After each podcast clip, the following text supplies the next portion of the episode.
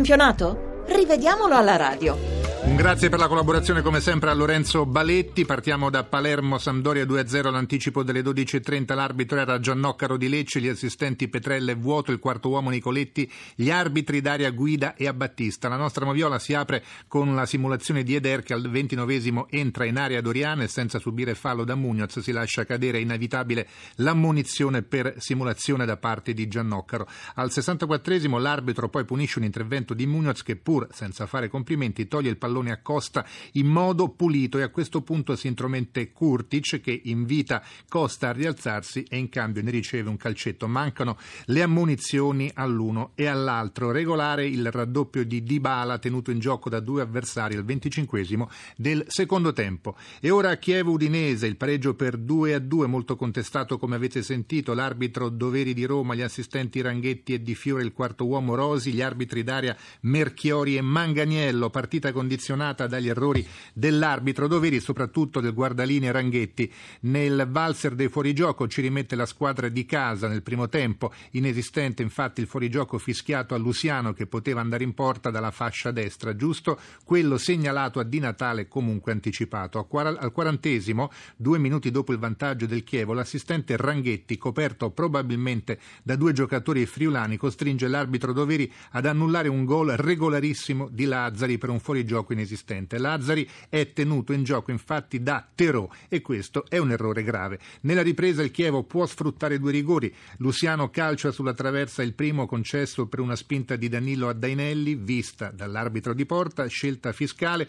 Questo poi al 67 e a un minuto dal 90 Paloschi non sbaglia il secondo rigore porta in vantaggio il Chievo. Punito un fallo di Danilo su Terò, ma in questa azione l'assistente Ranghetti e l'arbitro Doveri sbagliano in successione azione. Prima il guardaline non sbandiera il fuorigioco di Terò che va via in contropiede e poi il fischietto romano espelle Danilo per doppia ammonizione invece che per rosso diretto. Il difensore aveva cancellato una chiara occasione da gol. Ed ecco eh, Genoa-Napoli, la, la, vittoria del Napoli per 4 a 2, arbitro Rizzoli di Bologna, gli assistenti Faverani e Stefani, il quarto uomo Marzaloni, gli arbitri d'area Orsato e Velotto. A metà del primo tempo il Genoa passa in vantaggio al termine di un'azione in cui aveva reclamato il rigore dopo un tiro di Bertolacci respinto da Cannavaro fra braccio e fianco. Il pallone finisce immobile che supera De Santi. Scavani firma il 2-2 scattando in linea con Sampirisi sul passaggio di Amsi che andando in gol dopo aver scartato il portiere del Genoa. Un gol regolare. Il derby ora Lazio batte Roma 3-2, arbitro Rocchi di Firenze, gli assistenti Padovano e Tonolini, il quarto uomo De Luca, gli arbitri Daria Mazzoleni e De Marco.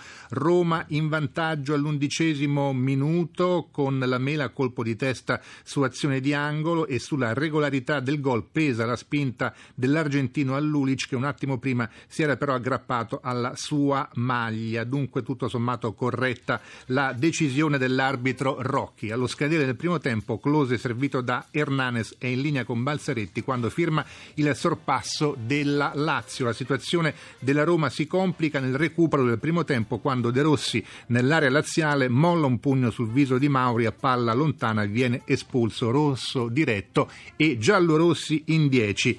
Poi a inizio di presa la Lazio triplica con Mauri servito generosamente da uno sciagurato Piris. Ancora tre partite da esaminare, partiamo da Milan-Fiorentina, la vittoria dei Viola per 3-1 a San Siro, arbitro Romeo di Verona, gli assistenti Barbirati e Grilli, il quarto uomo Viazzi, gli arbitri Daria Calvarese e Ciampi. Al quarto minuto Quadrado entra da destra nell'area rossonera e cade a terra ma non c'è fallo fallo da parte di Boateng che entra in anticipo sul pallone. Poi al ventitresimo Emanuelson scivola sul terreno a centrocampo, l'arbitro Romeo fischia un fallo inesistente di Pasquale e Pizarro si prende la munizione per proteste. Assistente e quarto uomo in questo caso non aiutano l'arbitro Romeo che non punisce con il giallo una dura entrata di Ambrosini su Quadrado. Al 32esimo Roncagli in elevazione a Fossa Pato con un intervento tanto scordinato quanto inutile, l'arbitro dà il rigore al Milan e ammonisce prima prima Roncaglia per fallo e poi Borsa Valero per proteste dal dischetto Pato, calcia poi sopra la traversa. Al quarantesimo Bonera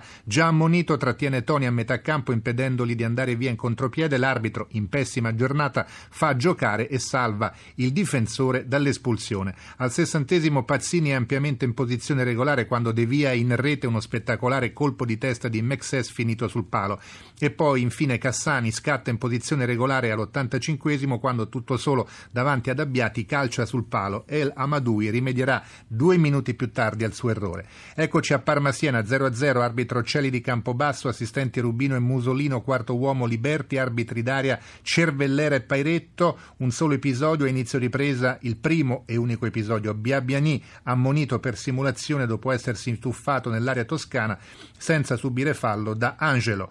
Infine Torino eh, batte Bologna 1-0, arbitro Gervasoni di Mantova, assistenti Posado e Bianchi, quarto uomo La Rocca, arbitri d'aria Peruzzo e Roca. Al ventunesimo l'arbitro Gervasoni valuta correttamente un duello nel cuore dell'area bolognese fra Bianchi e Sorensen, concedendo una punizione al Bologna. I due si strattonano a vicenda, lo testimoniano le maglie di entrambi che si allungano vistosamente.